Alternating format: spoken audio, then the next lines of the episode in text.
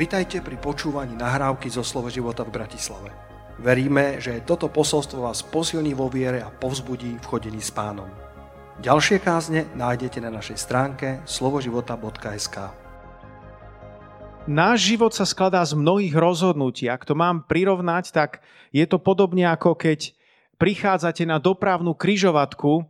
Najviac nedorozumení e, vzniká, keď cestujete autom na kryžovatkách Zvlášť keď vypnú semafóry, tak vidíte, ako, aký chaos nastane. Napriek tomu, že existujú značky, na rušných kryžovatkách sa to okamžite zahustuje, okamžite vznikajú nedorozumenia a kým nepríde dopravná polícia, tak môže prísť e, k častým nehodám. A je o to viac dôležitejšie sledovať, sledovať značky, um, keď vypnú semafory. Ja to tak trošku poviem alegoricky, duchovne, ako napríklad uh, daj prednosť druhým, uh, stop hriechu, uh, dôležitá značka zákaz státia, niekedy aj zákaz zastavenia, pozor na deti, Existujú tieto značky, ktoré, ktoré sú, sú dobré, ktoré ťa usmerňujú. Oni nie sú útokom na tvoj život. Oni ti pomáhajú, aby ty si v živote nenabúral, aby ty si v živote mohol robiť dobré rozhodnutia. Ak ich budeš ignorovať, tak sa môže stať, že sa to obráti proti tebe. Ty sám môžeš havarovať v živote a to je to, čo nechceš. A pozor, nielen, že ty sám môžeš havarovať a ohrozuješ seba a tých, ktorých vezieš v aute, ale ohrozuješ aj ostatných, ktorých stretáš na ceste. Takže eh, keď budeme dnes hovoriť o rozhodnutí, je to niečo, čo je veľmi praktické a dôležité. Pretože kľúčové rozhodnutia v našom živote vytvárajú kostru alebo akýsi rámec, do ktorého potom sú zasadené ďalšie detaily nášho života. Ako by sa vyvíjal tvoj život, ak by si ho neodovzdal Ježišovi? Radšej na to ani nech, nechceme pomyslieť, ale bol by to celkom iný život, ktorý by, si, ktorý by si žil. Ako by sa vyvíjali životy iných ľudí, ak by si im nebol svedčilo Ježišovi? Je dosť možné, že by mali úplne iný život. Je možné, že by si pán našiel iných ľudí, ktorí by im dali svedectvo a obrátili by sa takisto.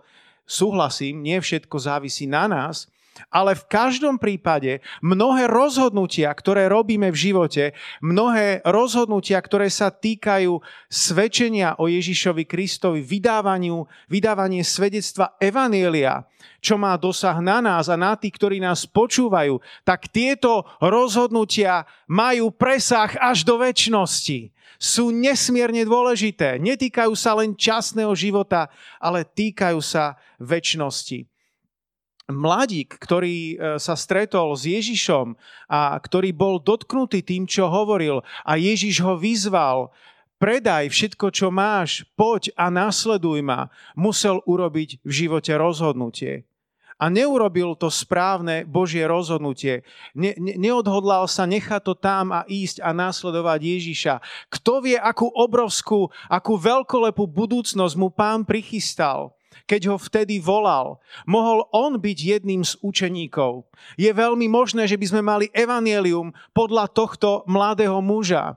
Je veľmi možné, že on mohol byť tým starovekým Zinzendorfom. Ak neviete, kto to bol, zakladateľ jednoty bratskej, tiež e, bohatý človek, bohatý mládenec, ktorý odovzdal svoje srdce Ježišovi a mal obrovský vplyv na celé kresťanské hnutie e, v stredoveku. A e, tento mladík mohol byť takýmto, takýmto mužom, ktoré, ktorého si pán mohol veľmi, veľmi použiť, ale v istej chvíli sa rozhodol nesprávne. Aj to, že e, robíš nejaké praktické rozhodnutia v živote, tak majú zásadný vplyv na tvoj život. Pred mnohými, mnohými rokmi som kúpil e, schátraný rodinný dom v spoločnom dvore v Ráči a opravili sme to a som dnes veľmi, veľmi vďačný Bohu, že ten, že ten rodinný dom mám. A, a, a výrazne to ovplyvnilo môj život. Nehnuteľnosti, ktoré kupuješ alebo nekupuješ, výrazne ovplyvnia tvoj budúci život. Takže dnes hovoríme o tejto téme a, a verím, že to bude pre teba požehnanie. Prvú otázku, ktorú mám pre vás je, že či sa musíš pred, pred každým rozhodnutím modliť. To je záľudná otázka. Vy ste teraz názromažení, vy ste tí, ktorí ste duchovní a, a je možné, že niektorí chcete hneď zakričať, že áno, áno, pastor Martin, chceme sa modliť pred každým rozhodnutím, ale tých z vás, ktorí ste chceli povedať áno, musím sklamať, pretože život sa skladá z miliónov rozhodnutí. A tie sú vzájomne, alebo poviem to ešte inak. Život, život sa skladá z miliónov okamihov, ktoré sú pospájané miliónmi rozhodnutí. A to nakoniec vytvorí ten život, ktorý žiješ. A ak by si pred každou drobnosťou, pred každou maličkosťou, pred každou, každý malý detail mal stráviť v modlitbe, tak v konečnom dôsledku by sa to obrátilo proti tebe, pretože by ti nezvýšil čas modliť sa za rozhodnutia, ktoré sú kľúčové, rozhodnutia, ktoré sú v živote, v živote dôležité. Takže a, a v zásade zdravý kresťan podľa tohto scenára žije. Ak ideš e, autom, cestom napríklad do práce alebo na zhromaždenie, tak nepremýšľaš, nemodlíš sa, kadiaľ máš ísť. Jednoducho ideš tam podvedome, automaticky na kryžovatkách odbáčaš tak, ako, ako obyčajne ak, e, ak ideš do obchodu a, a, a vyberáš, si, e, vyberáš si chlieb, tak sa nepýtaš pána, e, ktorý chlieb si mám kúpiť, pretože pán ti povie, nie, ja budem jesť ten chlieb, ale ty budeš jesť ten chlieb.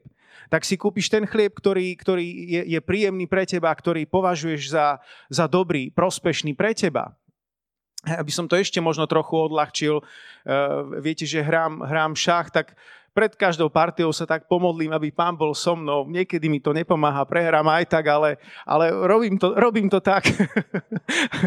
Pastor Peter tiež zvykne niekedy prehrať, ale... Eh, aha, s ním som prehral, áno, tak to, to bola tá dôležitá poznámka. On sa modlil lepšie. Ale raz som bol v takej zložitej situácii a bola tam taká kritická pozícia a tak som sa proste modlil, páne, a čo teraz, páne, čo teraz? A, a vtedy fakt som vnímal, že pán mi hovorí, hráš ty alebo hrám ja. Je tvoja hra. Boh má iné starosti ako moju šachovú partiu.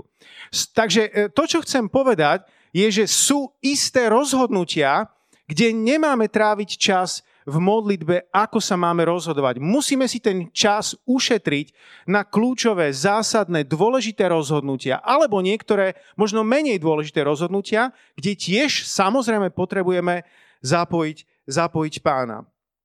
Halelúja. V zásade existujú tri kategórie ľudí.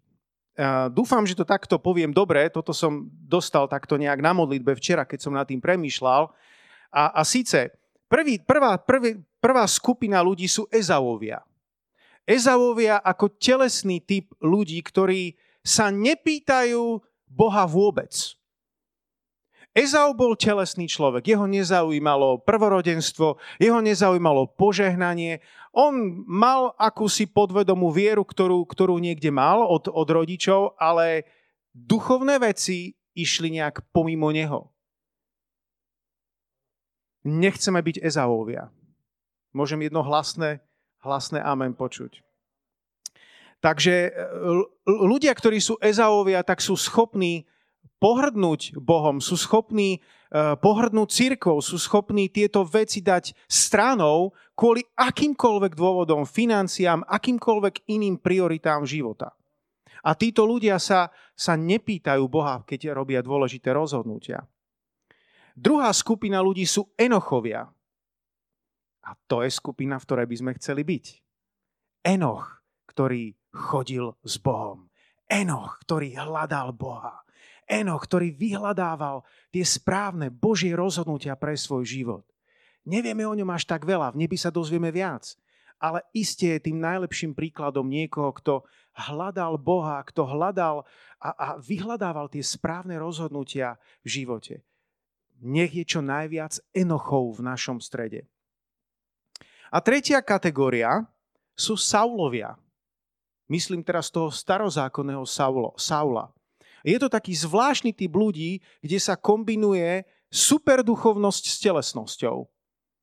Saul, ktorý na jednej strane bol telesný, na jednej strane nedokázal čakať na Boha, keď bol vyzvaný, že mal čakať na Boha, tak proste nebol schopný čakať na Boha, nebol schopný počkať si na správne rozhodnutie a tam sa prejavuje jeho, jeho telesnosť.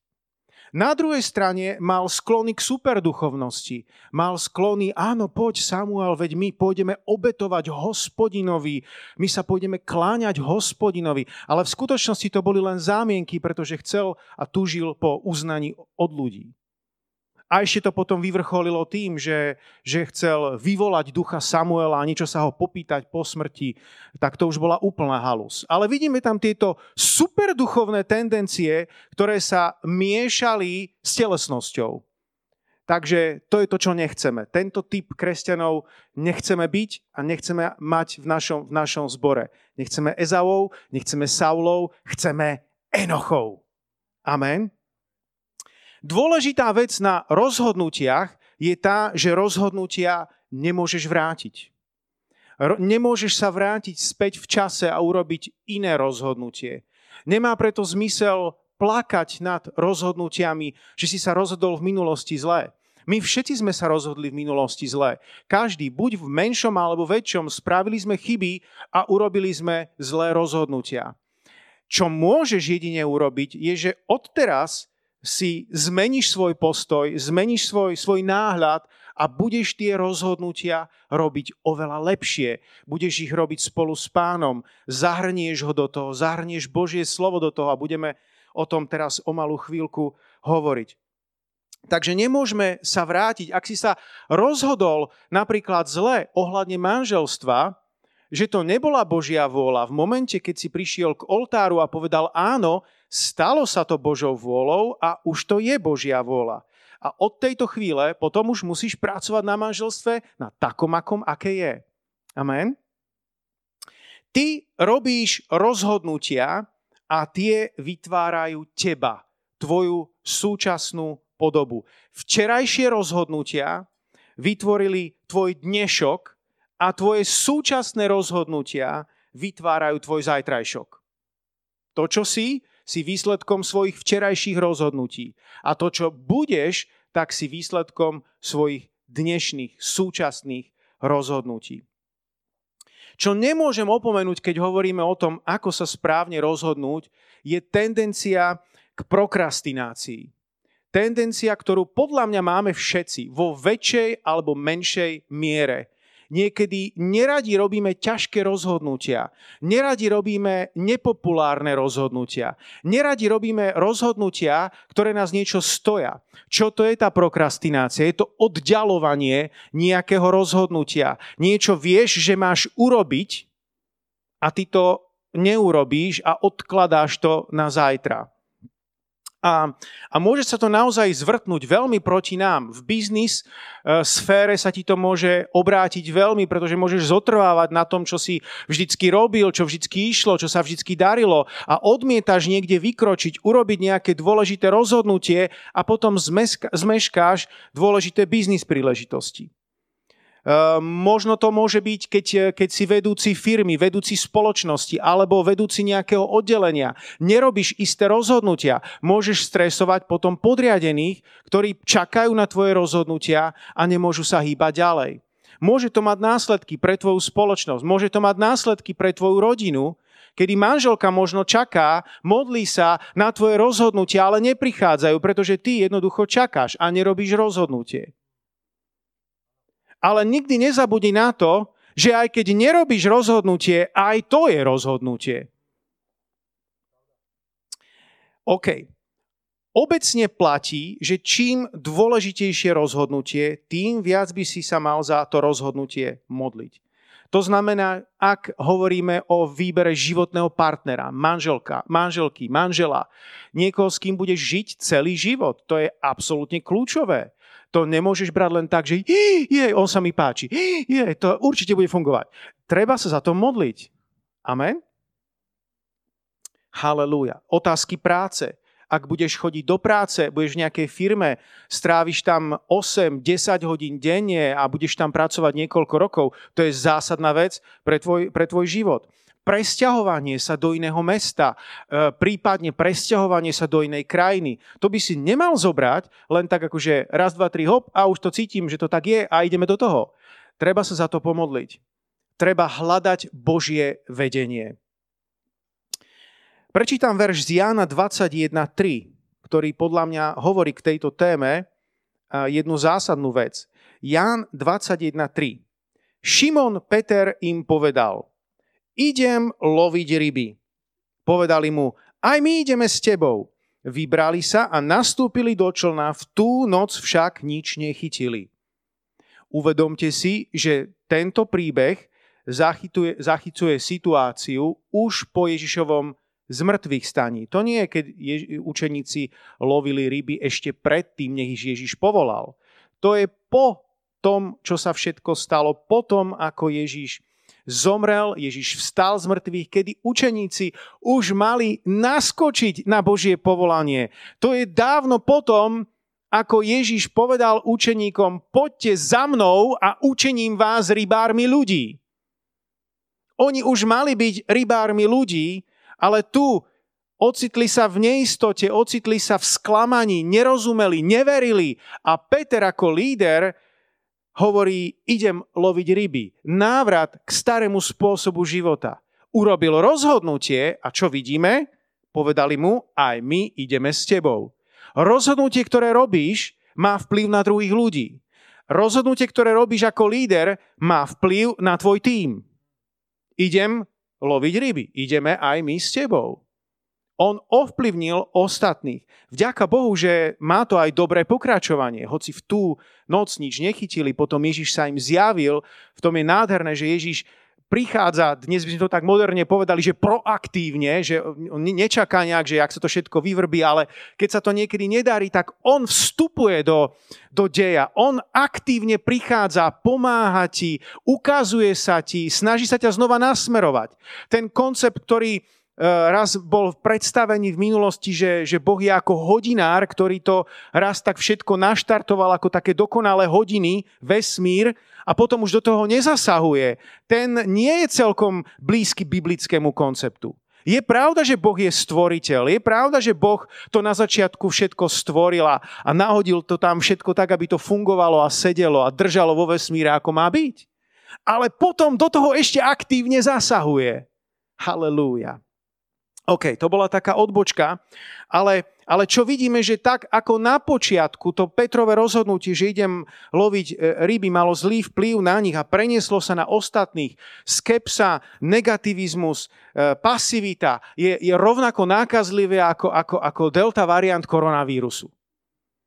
Ale rovnako tak je nákazlivá, dobrá, duchovná, požehnaná Božia viera ak robíš dobré rozhodnutia. A poďme teda Petra dať za príklad, e, keď som ho už teraz spomenuli zrovna jednu takú vec, ktorá, kde sa nevyznamenal. Na letnice, keď bol plný Ducha Svetého a keď vyšiel z tej hornej miestnosti a otvoril ústa a začal kázať, činte pokánia a, a ľudia sa krstili a, a bolo, to, bolo to nádherné. On prišiel a bol príkladom smelosti, bol príkladom vo viere a to sa prenieslo aj na ostatných apoštolov.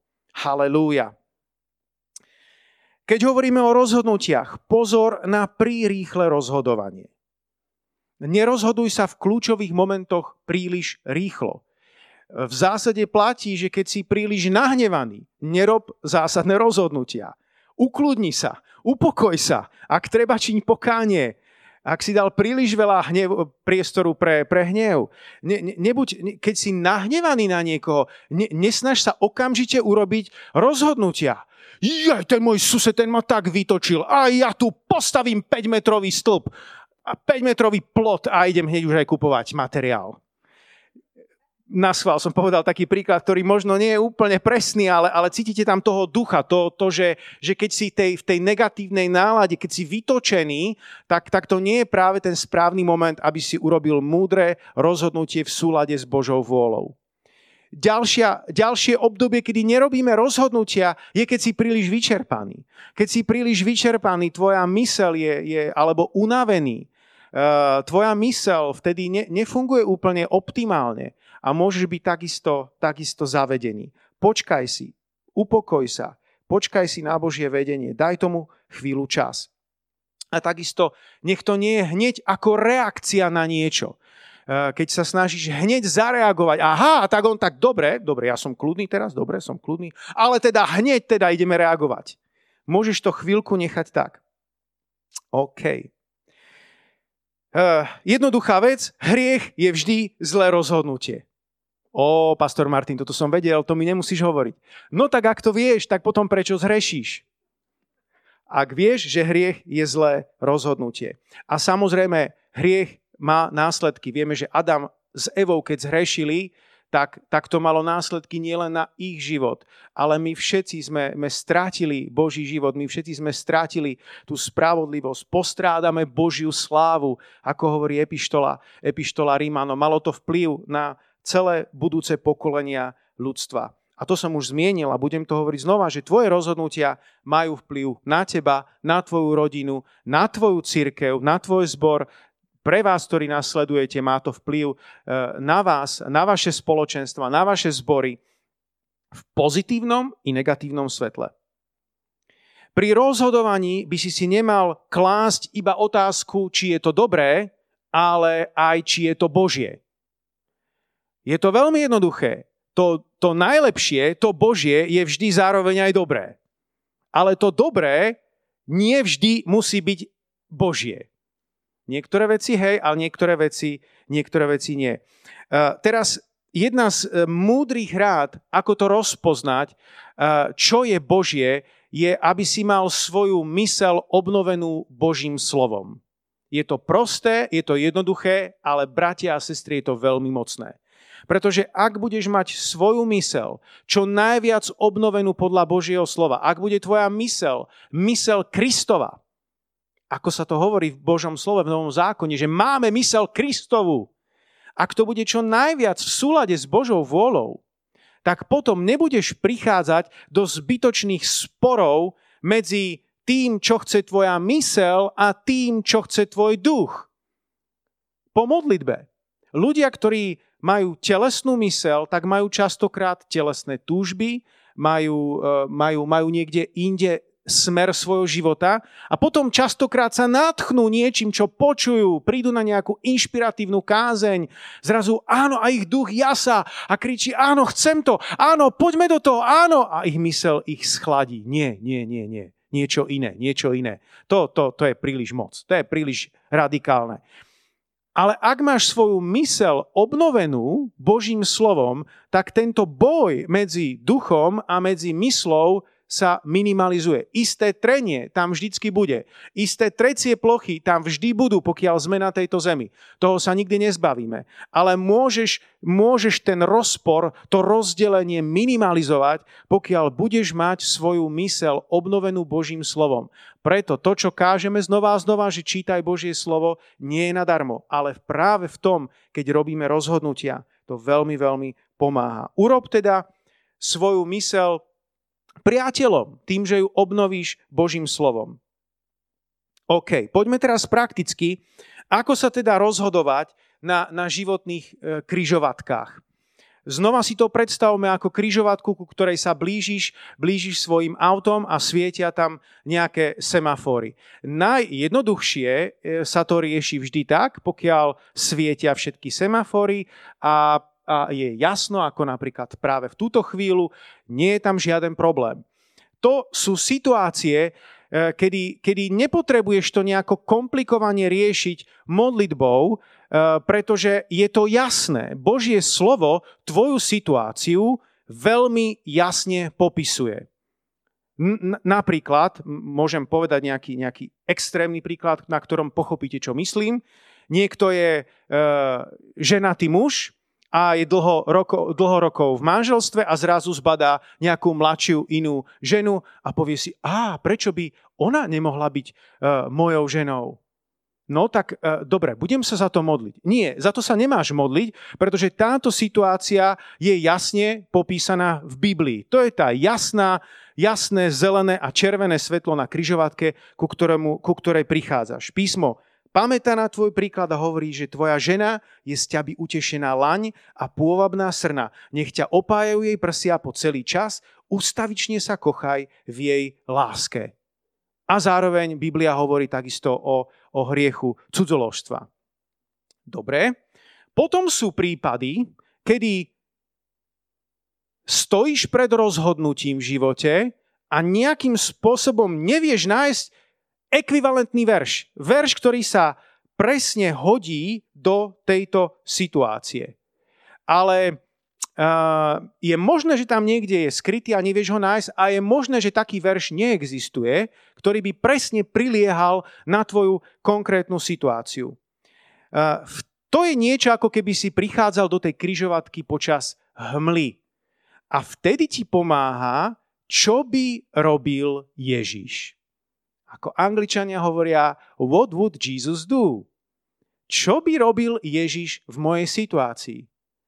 Znova použijem extrémny príklad, ale aby ste ho pochopili, čo tým myslím.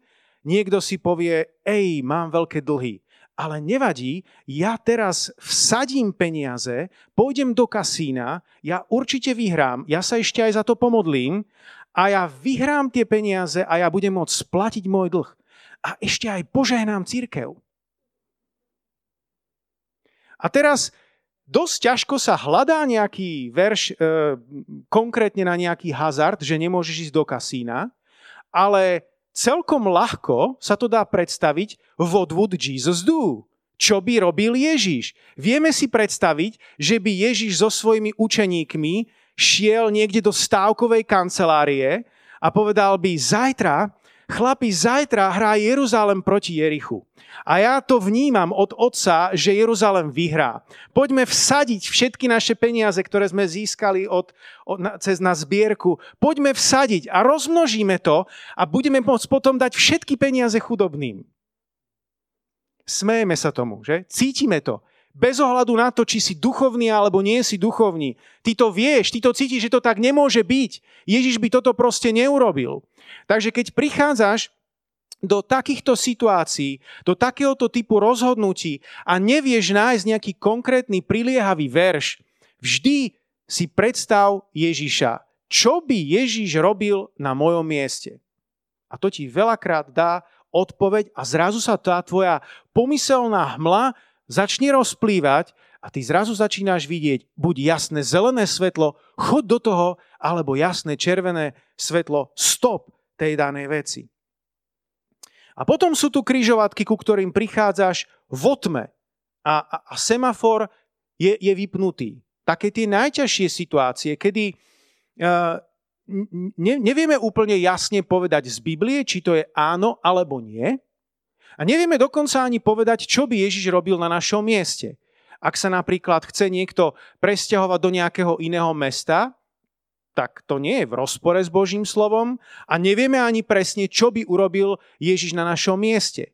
Toto sú chvíle, kedy potrebuješ sa najviac modliť v danej veci, najviac hľadať pána a odporúčame, aby si to neurobil na jeden krát. Je možné, aby si v tejto situácii sa modlil aj viac v nových jazykoch, ak máš ten dar, aby to nebolo ovplyvnené tvojou myslou. Pretože častokrát my sme už predpojatí v našej mysle. My niečo chceme, my tam už chceme ísť, tak pane, žehnáš to, ja viem, že to žehnáš, ja sa za to modlím a už tam podvedome ideš, už tam podvedome kráčaš. Ale preto je dobré prestať sa chvíľku modliť aj slovensky, svojou rodnou rečou a začať sa modliť v nových jazykoch, v duchu svetom, pretože v tej chvíli v tej chvíli dávaš priestor, aby do tvojej, do tvojej mysli, aby prišiel, alebo do tvojho srdca, aby prišlo Božie vnúknutie do tej situácie. A potom ideálne to kombinovať aj svojou rodnou rečou, kedy, páne, ja fakt neviem, čo je tvoja vôľa. Ja prichádzam k tebe, lebo neviem. Zjav mi tvoju vôľu. Ukáž mi svoju cestu. Aký je tvoj plán v tejto veci? Mám ísť do toho biznisu, alebo nemám ísť do toho biznisu? Mám ísť do toho zamestnania, alebo nemám ísť do toho zamestnania? Je toto životný partner pre mňa, alebo nie je toto životný partner pre mňa? A často hneď potom neucítiš, ne, nerozpoznáš presne, čo, aká je Božia odpoveď, ale to neznamená, že sa niečo nestalo. Potom môžeš robiť svoje povinnosti, môže uplynúť medzi tým deň, dokonca aj týždeň a znova sa modlíš za tú vec. A po, po ďalšej modlitbe znova sa môžeš modliť v duchu svetom, môžeš sa modliť slovensky a potom zrazu prichádza, a začína sa ti trošku rozjasňovať. A robíš to dovtedy, kým Božiu vôľu nenájdeš. Po nejakej dobe, ak to naozaj myslíš vážne, Pán je s tebou, Ježíš je v tvojom vnútri, Duch Svetý ti bude svedčiť a za chvíľku sa ti to začne rozjasňovať. Buď to bude áno, alebo to bude nie. A ty budeš vedieť, alebo ti boh, ťa Boh bude viesť do Božieho slova a predsa len nájdeš nejakú rému, nejaké zjavené Božie slovo, kedy ťa Duch Svety osvietí, to nebude ako učenie pre celú církev, že toto znamená toto, ale bude to niečo konkrétne do tvojej situácie, kedy ti Boh osvetlí nejaký verš a ty zrazu budeš vedieť, áno, toto je tak, tak toto je v mojom, v mojom, v mojom prípade. Halelúja. Takže dôležité rozhodnutia predkladaj pred pána, môžeš postupovať aj podľa, podľa tohto vzoru. Peter napríklad chcel chrániť Ježiša pred krížom. Ó, milosrdne sebe, páne, nech sa ti nestane. V skutočnosti myslel na seba. Lebo, o, ak pôjdu po ňom a ja som jeho učeník, tak potom druhý na rade som ja.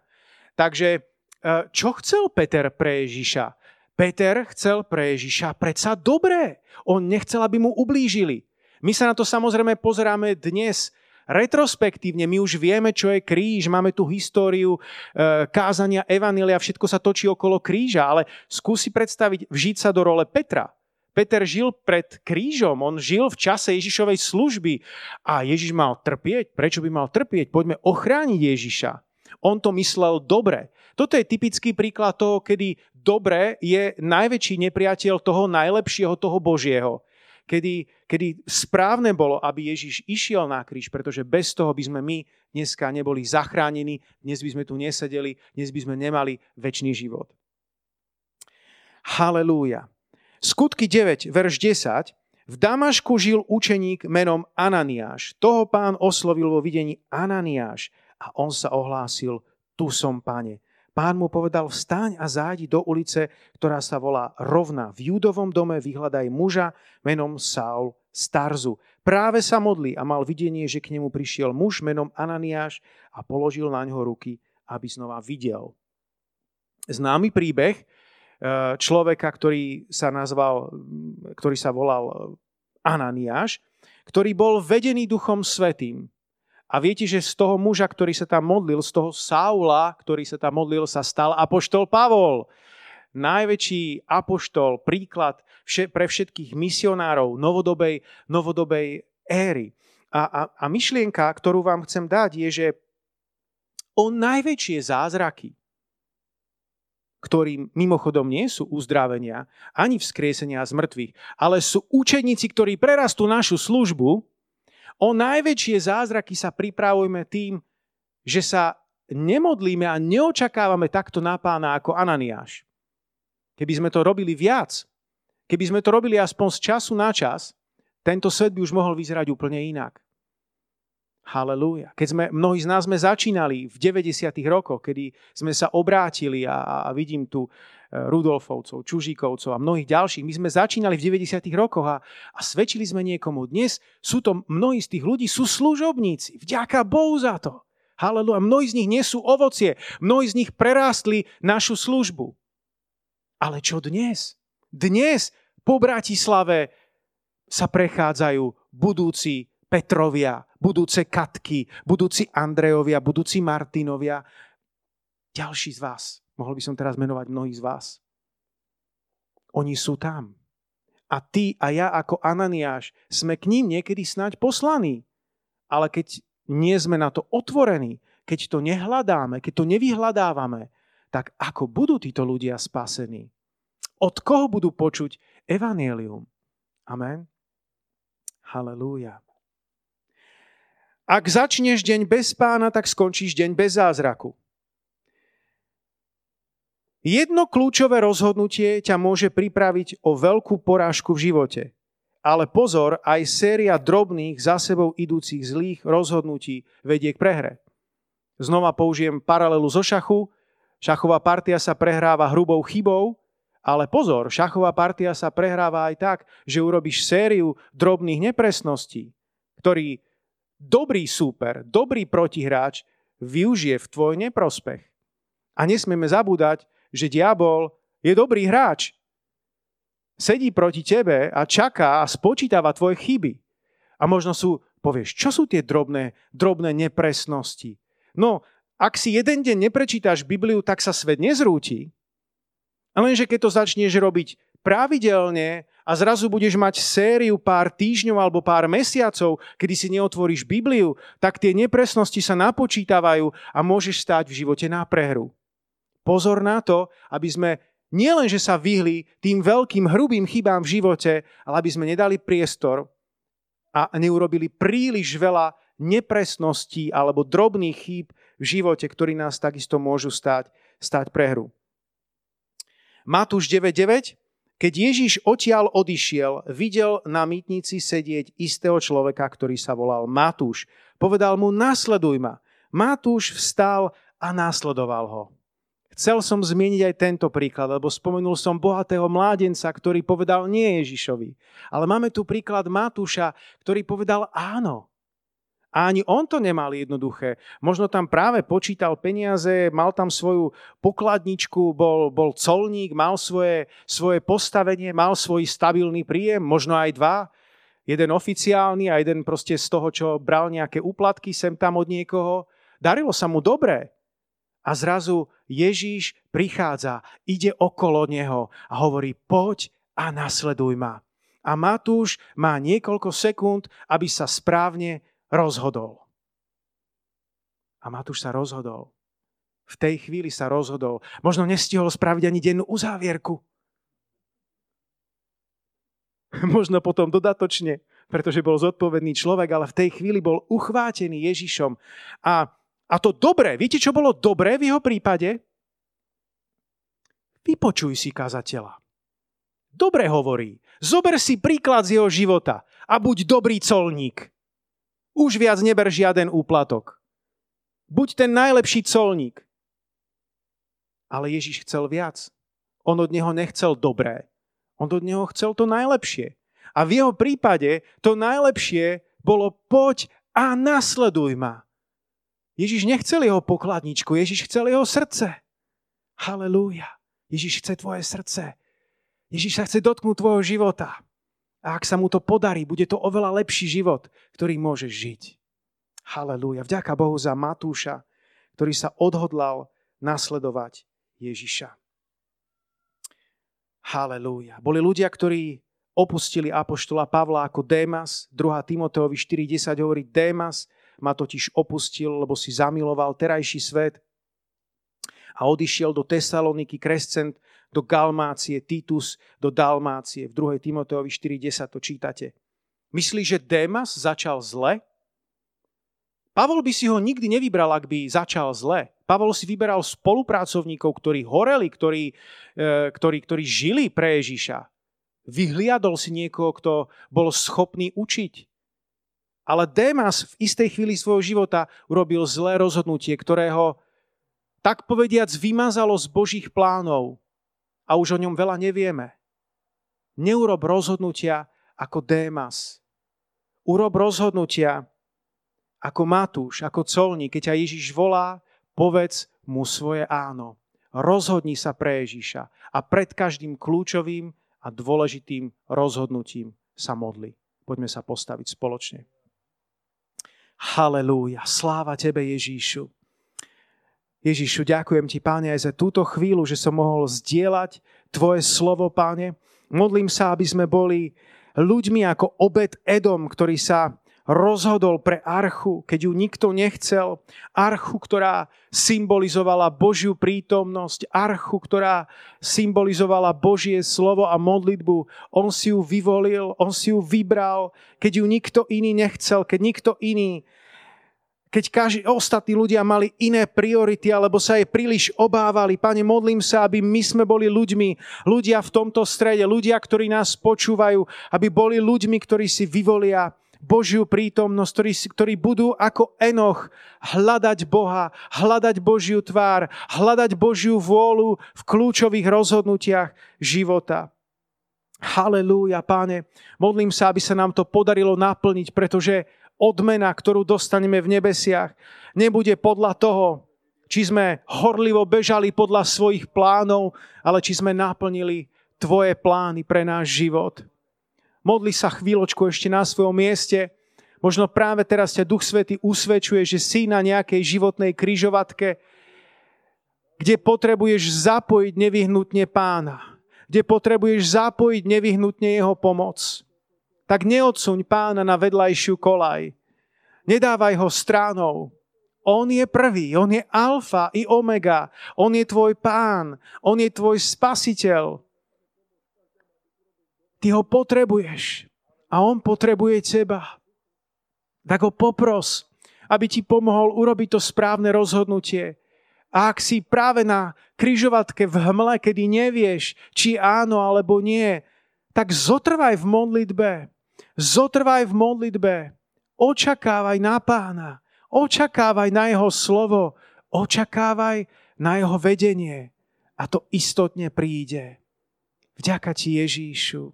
Vďaka ti Ježíšu, že pomôžeš každému na tomto mieste, že pomôžeš i nám, pomôžeš pastorom, pomôžeš lídrom tohto zboru, pomôžeš aj všetkým, ktorí nás sledujú online, aby urobili správne rozhodnutie v živote ohľadne rodiny, ohľadne detí, ohľadne práce, ohľadne voľby životného partnera, ak ešte nie si v manželstve.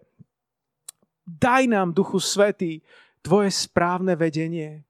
My sa Ti poddávame a my sa odovzdávame do Tvojich Božích rúk. V mocnom mene Ježíš.